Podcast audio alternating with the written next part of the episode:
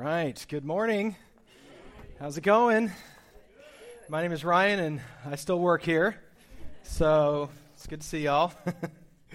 uh, as Jenny mentioned, I've been on uh, sabbatical since like the middle of June, and uh, I missed y'all, and I'm, glad to be back and excited for what God is going to continue to do in the life of our church. Um, thank you for allowing me the opportunity to step away and um, rest and reflect and kind of recharge it was great. I spent time with my family. We traveled. I read a lot. Um, I took up painting. That's right. I Bob Rossed it.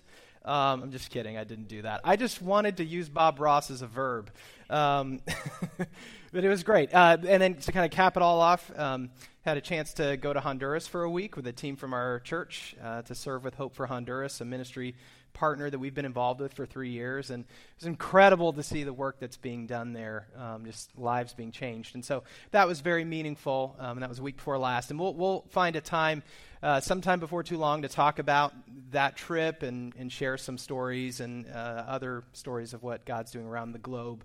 Uh, through our partnerships. Um, I want to, before I get into the message, just want to say right now um, a big thank you to our staff uh, and our elders who um, just did an amazing job leading. They always do, but uh, in my absence, they had to pick up slack in a variety of ways, and um, I just really appreciate that. And so, thank you to everybody who served and um, and who led so well this summer. Um, I also want to say, before I get into my message, on a personal note, I can't resist. Uh, my grandpa is visiting today. This is him in the front middle. He's visiting from California, and um, I love my grandpa, and I'm always excited when he's here. He is 92 years old today. Today is his birthday. So, yep.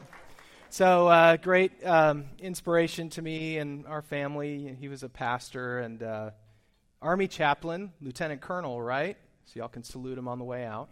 Um, and uh, anyway, wonderful father to my dad and grandfather to me, and now great grandfather to my kids. So uh, he lives in Monterey, California, and so when he comes out here, it's always uh, a real treat. So glad he's here. God speaks to us in many different ways. Um, certainly, when we read the scriptures, he speaks to us. Uh, the Bible is his word, they are his words. And when we read Scripture, the Holy Spirit speaks to us as if these words are written specifically for us, because really they are. I mean, God wrote these words for us in our lives. And so we, we sense God's voice and His leading through reading Scripture. When we pray, in our lives over time we sense god's leading in our lives sometimes it's very obvious what he's leading us to do sometimes it's a little trickle of his voice over time we begin to sense him leading us in a certain way you may have experienced this in your prayer life or reading the Bible or singing a worship song or serving. You may have sensed the Spirit kind of impressing something on you, on your heart, in your life. Um, he just speaks to us in a variety of ways. I have experienced at a few key moments in my life, I've experienced the Holy Spirit's voice as an interruption. Like I am doing something unrelated to God, my spiritual life. I'm not even thinking about spiritual things. And all of a sudden, it's like this idea pops in my head or a, a, passage from the Bible, and it's just clear God is sort of interrupting what I'm doing to make sure I take notice of something. Uh, this happened in a big way back in, gosh, this would have been 2010. Um, I was, as some of you know my, my background, I was four years into graduate school. I was singularly focused on becoming a professor, becoming an academic. I was doing a PhD in biblical studies. I was one year from graduating, and then the Lord began to lead me to consider becoming a pastor, which uh, was an interruption. That was a surprise because, really, up to that point, I had taken approximately zero classes on being a pastor. They were all classes on just sort of biblical studies. And um, and that, that was a big deal. That really felt like an interruption in my life and Ashley's life. We had to really think about this and pray about it.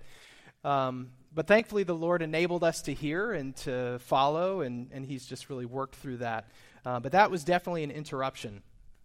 A couple months ago, I had a smaller scale interruption, but I, I felt it was an interruption nonetheless. I was, um, this is actually right before my sabbatical it was late at night. I was reading, and I was reading this great book. One of my favorite authors is Erik Larson. He's a he's a journalist and historian, and um, he wrote this book called "In the Garden of the Beasts." And it's about the American ambassador to Germany in the 1930s, before World War II, but when Hitler and Nazis were coming to power. There was an American ambassador in Berlin, and he had a family. So, what was that person's life like? That's what this book is about. So, it's fascinating. I'm reading it. My mind is in 1930s Berlin. I'm not thinking about my spiritual world at all and I'm just reading, and all of a sudden, this phrase, I just felt like it was beamed into my mind. And the phrase is life that is truly life. And that is a biblical phrase. That's a phrase in the New Testament. And I knew it was in the New Testament. I knew it was Paul. I couldn't remember which letter. So I, I put my book down, I got my Bible, and I, I found it in 1 Timothy 6. And I really felt that the Holy Spirit led me to that passage. And I've been um, reflecting on it over the last couple of months, and I really feel like God has shown me some things from my spiritual life that I believe He also wants to show you. So I just want to turn there and, and dive in with you and show you some of the things that God has led me through, and I think you'll be encouraged by it. So let's open up to 1 Timothy 6. If you um, are unfamiliar with the layout of Scripture, 1 Timothy is in the New Testament, um, right after 2 Thessalonians. And um, uh, I would encourage you. Uh, we have note cards and pens and highlighters on the table. We like to kind of dive into Scripture here together, take notes, highlight. Uh, so I want to I want to go with uh, you through this passage. Um, we do have Bibles on the tables as well. If you would like to go through a hard copy, you can take that. In fact, you can take that home. We'd love for you to keep that Bible if you don't actually have one. Um, but we will have the Scripture up on the screens as well. So 1 Timothy 6. Um, just a quick background on 1 Timothy. Um, this is a letter, an ancient letter, a real letter that was actually written and sent in the first century. It was written by the Apostle Paul to his protege and partner in ministry, Timothy. And so, First Timothy is kind of a um, sort of a leadership discussion that's happening. Paul is is mentoring this young leader as that young leader shepherds these first century congregations. And uh, so I want to read uh, a passage with you. I'm just going to read it all the way through once because, as is the case with many of Paul's letters, he makes an argument. There's kind of a cumulative force to everything he says. So reading it in chunks can help grasp what he's saying. So I want to read it through once, and I'm going to cue you in a couple of places to read something aloud with me. And then we will um, come back and, and kind of pull out what this means for our lives. So 1 Timothy 6, starting in verse 2, um, kind of halfway through verse 2, actually. Paul wrote this These are the things you are to teach and insist on. If anyone teaches otherwise and does not agree to the sound instruction of our Lord Jesus Christ and to godly teaching, they are conceited and understand nothing. They have an unhealthy interest in controversies and quarrels about words that result in envy, strife, malicious talk, evil suspicions, and constant friction between people of corrupt mind who've been robbed of the truth and who think that godliness is a means to financial gain. But godliness with contentment is great gain. Say that phrase with me. Godliness with contentment is great gain. For we brought nothing into the world, and we can take nothing out of it. But if we have food and clothing, we will be content with that. Those who want to get rich fall into temptation and a trap and into many foolish and harmful desires that plunge people into ruin and destruction. For the love of money is a root of all kinds of evil. Some people, eager for money, have wandered from the faith and pierced themselves with many griefs. But you, man of God, remember he's talking to Timothy, you, man of God, flee from all this and pursue righteousness, godliness, faith, love, endurance, gentleness. Fight the good fight of the faith. Say that with me. Fight the good fight of the faith. Take hold of the eternal life to which you were called when you made your good confession in the presence of many witnesses. In the sight of God who gives life to everything, and of Christ Jesus, who, while testifying before Pontius Pilate, made the good confession, I charge you to keep this command, the command to fight the good fight of the faith. Keep this command without spot or blame until the appearing of our Lord Jesus Christ, which God will bring about in his own time. God, the blessed and only ruler, the King of kings, Lord of lords, who alone is immortal and who lives in unapproachable light, whom no one has seen or can see, to him be the honor and might forever. Amen command those who are rich in this present world not to be arrogant, nor to put their hope in wealth, which is so uncertain, but to put their hope in God, who richly provides us with everything for our enjoyment. Command them to do good, to be rich in good deeds, and to be generous and willing to share. In this way, they will lay up treasure for themselves as a firm foundation for the coming age, so that they may take hold of the life that is truly life. Say that with me. Take hold of the life that is truly life. That's that phrase I felt the Spirit drawing me to life that is truly life. So, what is Timothy getting at, or Paul getting at here as he wrote to Timothy? Um, well, he starts off at the beginning in verse 2. He said, These are the things you ought to teach and insist on. And he says that because he's, he's kind of pivoting to finish the letter. He's, this is the, like the end of the letter. He's kind of wrapping up. I've been talking about a bunch of things. These are the things I want you to insist on. Um, and, you know, he's talking in the letter about all kinds of things that were trouble in the early church false teaching, members who seemed to enjoy controversy, people wrongly handling their wealth. There was all this friction in the church. Paul's trying to help Timothy lead well in that environment. And then he comes to verse 6 and he says this statement that I had you say aloud Godliness with contentment is great gain. If you're taking notes, I would highlight that phrase. Godliness with contentment is great gain. So, Paul here he's lifting up for Timothy that contentment is something to desire. That's something we should want. And if you compare that with godliness, if you compare the two together, godliness and contentment, it's a huge win. It is great gain, he says. And he then begins to unfold in what we just read the obstacles to that, the reasons why we don't experience that great gain of godliness and contentment. And it sounds like when you read it, he's talking about money, right? Just having money, being rich, that's a barrier to this.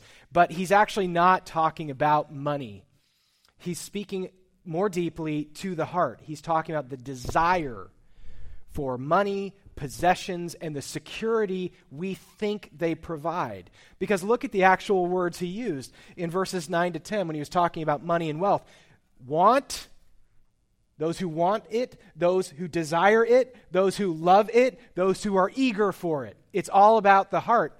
If you want this stuff, it's going to prevent you from experiencing this contentment and this godliness together that we are meant to have. And so Paul is saying, look, godliness, what we are called to, Christ likeness, and a pursuit of money in, a, in an eager way don't mix spiritually. They're like oil and water. They don't go together. The pursuit of money and possessions and the desire for them to have them be our source of security is out of step with a trust in God and godliness. And you, if you give your hearts to your possessions, it's going to result in what Paul says in verse 10, this very evocative statement. He says, You're going to pierce yourself with many griefs. You could translate from the Greek uh, griefs, you could translate it sorrows. He's saying, if you chase after money and possessions and the security you think it will give you, you will be sorrowful. You will pierce yourself over and over. That's the picture he's painting. Because you're trying to find life and hope and purpose in things that cannot and will not deliver.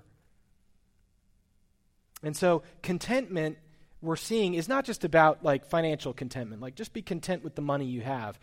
That's the top layer of what Paul's saying. The deeper thing he's saying is, is that it's a soul level contentment, it's a heart level trust, a heart level rest in Jesus believing He loves you, believing He's with you, believing that He has what's best for you in mind.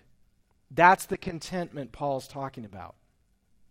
We're going to come back to that in just a moment. Um, so, Paul's talking about you know, being content, godliness, and, and how the desire for wealth and riches and money prevents that godliness. Now, in verse 11, he switches and tells you how to do this. So, Don't pursue wealth as a means of security, but what should you do? Verse 11, he said to Timothy, But you, man of God, flee from all this. Run from it. Flee from it. Flee from putting your trust in things besides God. And it's an interesting word he chose flee. Because that means it implies you're being pursued. The, the temptation to desire money and material things and security instead of God, that temptation is chasing you. It's pursuing you at any given moment. It's behind you. It's not passively lurking somewhere. It's coming after you. You've got to flee from it. So, how do you do that? He tells us right there in verse 11 pursue righteousness, godliness, faith, love, endurance. You could translate that steadfastness in faith, gentleness. So, Paul's saying the way to flee from this stuff that will derail your life of faith is to chase something else.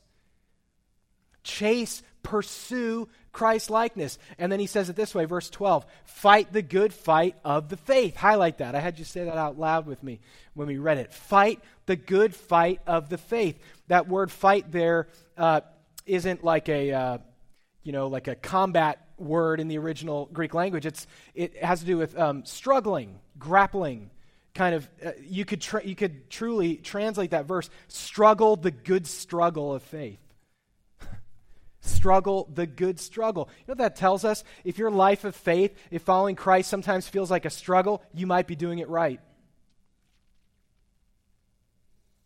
You might be doing it right. Struggle the good struggle, he says. And then he says, take hold of the eternal life to which you've been called. Take hold of it. The Greek word there that we translate as take hold of, it, it's a word that is sometimes used uh, for arresting somebody or trapping something. But my favorite example of how this word is used in the New Testament, remember when Jesus walked on water and Peter says, Can I come out? And he says, Yeah, come out. Peter's walking on water. And then he begins to sink. And Jesus reaches down and takes hold of Peter's hand. It's that same word, take hold of. It's a grasp. And Paul's saying, grasp, reach out and grasp, take hold of the eternal life that's been offered to you. And remember, he's talking to Timothy, who's a Christian. so that means that Timothy, a leader in the church, may not be fully taking hold of the life that Jesus paid so much for him to have. In verse 17, Paul says, Tell those who are rich to put their hope in God. Money, the desire for it, will stand in your way of trusting God. Be careful, Paul's saying. But the broader point he's making is that whatever you're trusting in instead of God, money, your reputation, your popularity, your job title, your social media persona, your neighborhood you live in, the car you drive, whatever it is you are giving your trust to instead of God, flee from it. Flee from trusting in them. And if you do, Paul tells us you can, in verse 19, take hold of the life that's truly life. Highlight that if you're taking notes. Take hold of the life. It's that same word again, grasping. Grasp hold of the life that is truly life.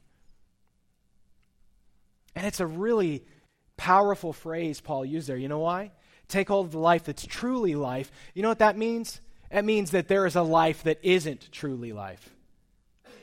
There are versions of life that are not the true life that Jesus wants us to live and experience. And they may even be lives that are sort of superficially Christian or moral or polite or whatever you want to say, we can live lives like that that completely miss how much God loves us, how he views us, and the fullness of what he wants for us. So, uh, there's a lot going on in that passage. I, I want to focus in now on what I felt the Holy Spirit was drawing my attention to as I went, went through this. Um, because I think there's an idea here in this passage that we wrestle with. And I don't think we realize we're wrestling with it a lot. And um, it's two ideas that seem contradictory. And it's this these two ideas of resting versus striving. resting versus striving when it comes to our spiritual life. What's the relationship between the two of them? Because we saw both of them in this passage. We see both ideas in what Paul wrote to Timothy. Contentment with godliness is great gain. Contentment, rest. Fight the good fight of the faith. Struggle the good struggle. Take hold of the life that's eternal life. One of them seems kind of passive, contentment, and the other seem pretty active. So, how do we work this out? When you zoom out and look at the rest of Scripture, you see this all over the place. Resting and striving going hand in hand. Uh, some of the most famous verses in the Bible relate to resting. For example, Psalm 46:10. Be still and know that I'm God. Rest rest in the knowledge that I'm God. Jesus famously said in Matthew 11, verse 28, Come to me, all you who are weary and burdened, and I will give you rest. Proverbs 3, 5, and 6, another famous passage. Trust in the Lord with all your heart, lean not on your own understanding. In all your ways, submit to him, and he will make your paths straight. That, those are verses about trusting and resting in who God is. So you have those. You also have the statements on striving, right? Luke 9 23, Jesus said this Whoever wants to be my disciple must deny themselves and take up their cross daily and follow me. How about this one? Hebrews 12, 1 to 2. I love this passage. It says, Let us throw off everything that hinders and the sin that so easily entangles, and let us run with perseverance the race marked out for us, fixing our eyes on Jesus, the pioneer and perfecter of our faith. That is a passage about striving and running the race and endurance and perseverance, faithfulness. So, which is it? Our lives of faith. Is it resting or is it striving? It's both. The truth is, it's both. As contradictory as those ideas seem, they are not in God's mind. And I believe that is part of how we take hold of the life that's truly life is we accept the fact that that life is both. It is resting and it is also striving. You can strive in a way that doesn't undermine the rest that you feel in Christ and you can rest in a way that doesn't let you off the hook from running the race with perseverance and fighting the good fight. Now, in my life, I am coming off of a multi year season of kind of striving. I didn't realize that when I was in the midst of it in a lot of ways. But recently, um, by God's grace, I, I, I realized that, that um, you know, I wasn't trying to earn my salvation. I, you know, I believe that God loved me. There, there wasn't any of that happening. But I just, you know, working hard and striving was just central to the my experience of my relationship with God. And um, God helped me to see through this passage that my time away this summer needed to be not just a rest, but a reset in this area. And I think some of you might be in that place too of needing a little bit of a reset. And God interrupted me on this point. I need to pull back some from the striving. And I need to relearn and learn anew how to rest in Christ, that deeper rest. Some of you are in that same place. For some of you, your whole conception of the life of faith is about striving, working hard, grand gestures, taking risks, proving your worthiness to God, all striving, no rest. You have got to learn how to rest in Christ and trust in his love for you, as I am seeking to learn. Let's not forget, we are invited to regard God as our Father, and not in some theoretical, distant way, but as an intimate, close, loving Father. Abba is the word in the New Testament that we are invited to use and to think of God with. Abba being the ancient Aramaic first century Palestinian version of Dada. That's what Abba is. It's a little toddler fumbling with the words to say dad. We are invited to interact with God in that way. I read a book on my sabbatical by Brennan Manning. It's called um, The Furious Longing of God. And it's just an amazing book. And uh, he has a chapter where he talks about this resting in God's love for us and Abba and all that. And I want to read to you just one paragraph because I just think it beautifully describes the rest, the security, the closeness that we're invited to enjoy uh, with God. So he wrote this We may address the infinite, transcendent, almighty God with the intimacy, familiarity, and unshaken trust that a 16 month old baby has sitting on his father's lap or his mother's. Dada. Is your own personal prayer life characterized by the simplicity, childlike candor, boundless trust, and easy familiarity of a little one crawling up on daddy's lap? And assured knowing that daddy doesn't care if the child falls asleep, starts playing with toys, or even starts chatting with little friends because the daddy knows the child was has essentially chosen to be with him for that moment. Some of us need to grow in our ability to rest in Christ in that way and think of God in that way. He just loves us. And He just wants us to be with Him. And that doesn't change. Some of you, though, it's the other way around. You, you, you, know, you don't struggle with the striving as much. You, you believe that God loves you. This Abba thing, you get it. You trust in that. You rest in that. You, you understand your value in God's eyes. You've got that all, but you're not really pressing forward. You're not really struggling the good struggle. You're unwilling to upset your life. It's all rest and no striving. And if that's you, I believe God has more for you. We've got to learn to rest in Christ and his love while also being willing to take up our cross daily, as Jesus said. That means every single day might look different, but every single day we're making ourselves available to what God has for us. And that may make us uncomfortable by what he has for us. We can rest and take up our cross at the same time.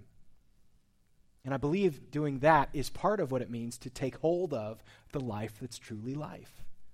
So let me ask a couple of questions. Does God have the permission to interrupt you? Have you given God that right in your life to interrupt you?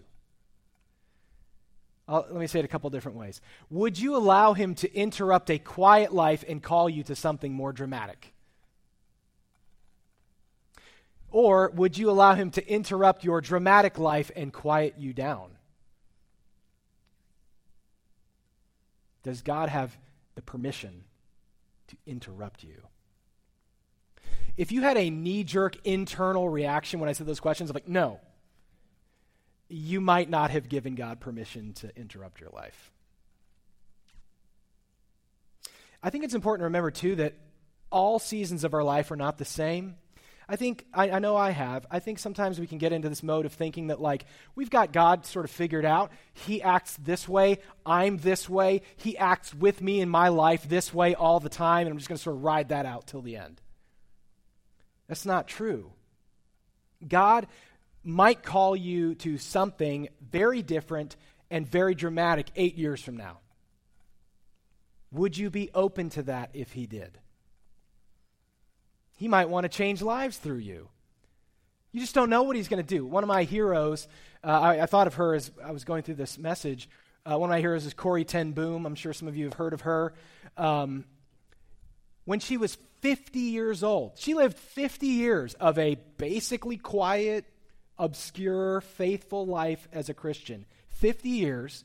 And then when she's 50, the German army rolls in and takes over the Netherlands, where she lives and the Gestapo starts rounding up Jews to send to concentration camps. And Corrie Ten Boom, this very meek, faithful, quiet person, is now in the business of hiding Jews in her house. She ends up getting sent to a concentration camp with her family over the whole business. Some of her family dies. She makes out alive, writes a best selling book, The Hiding Place, and becomes an internationally known speaker and goes around the world talking about forgiveness, forgiving the Nazis for what they did. Which, by the way, if you haven't read The Hiding Place, put that at the top of your list. She lived a quiet, faithful life for 50 years. And then God called on her and said, I've got something for you. She gave God interruption permission in her life. Or you might be striving for big things now. You want to make a big splash. You, you know, you want to uh, do great things for God, and that's wonderful. But He may call you to a decade of quiet faithfulness. Would you accept it if He did? I wish I had more time to talk about the unsung power of quiet faithfulness. It's through quiet faithfulness that prisoners are visited, that illiteracy is addressed, diseases are eradicated, the sick and lonely elderly are visited, the hungry are fed every day, like they are in Honduras. I just saw it. Kids are raised, kids are discipled.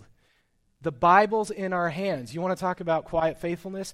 How about the thousands and thousands of monks and nuns and scholars you've never heard of who toiled in candlelight and copied letter by letter the scriptures for centuries so that we can have it? Quiet faithfulness.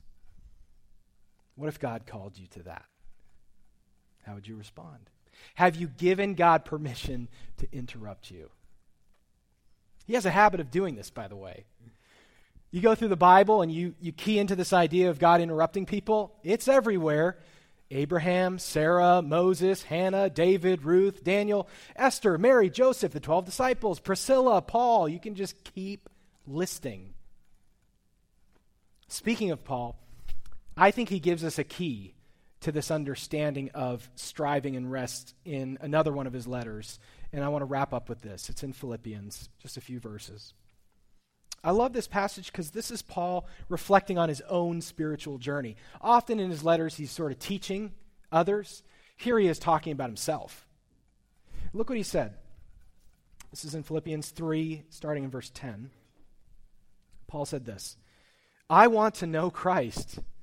Yes, know the power of his resurrection and participation in his sufferings, becoming like him in his death, and so somehow attaining to the resurrection from the dead. Not that I've already obtained all this or have already arrived at my goal, but, and then look at this, this verse here. I press on to take hold of that for which Christ Jesus took hold of me. Brothers and sisters, I do not consider myself yet to have taken hold of it, but one thing I do, forgetting what is behind, straining toward what is ahead, I press on toward the goal to win the prize for which God has called me heavenward in Christ Jesus. All of us then who are mature should take such a view of things. He said, I press on to take hold of that for which Christ Jesus took hold of me. That sounds a lot to me like Jesus reaching down and pulling Peter out of the water. Christ already reached out.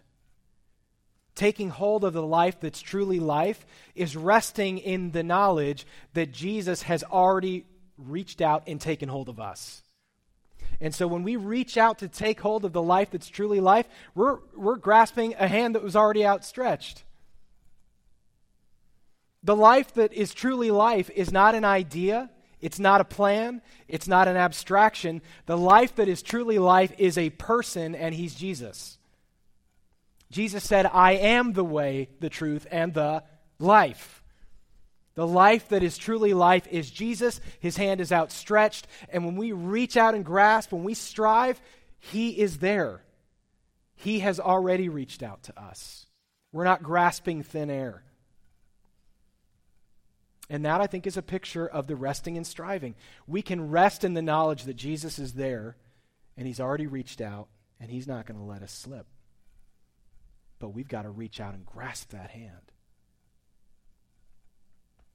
I want to leave you with um, a kind of a sentence that I put together that, that's just for you to reflect on. And so I, I want to take a couple minutes now, and um, it's just going to be quiet and uh, Caleb's going to play a little bit of music. Um, I just want you to think about this sentence and uh, pr- you can pray about it, you can take some notes, but just kind of look inward and just ask the Lord to speak to you. So, this is kind of a summary of some of what we've been talking about today. Here it is. I have nothing to prove to a God who already loves me perfectly, and there should be nothing I'm unwilling to give up for a God who already gave everything for me. I have nothing to prove to a God who already loves me perfectly, and there should be nothing I'm unwilling to give up for a God who already gave everything for me.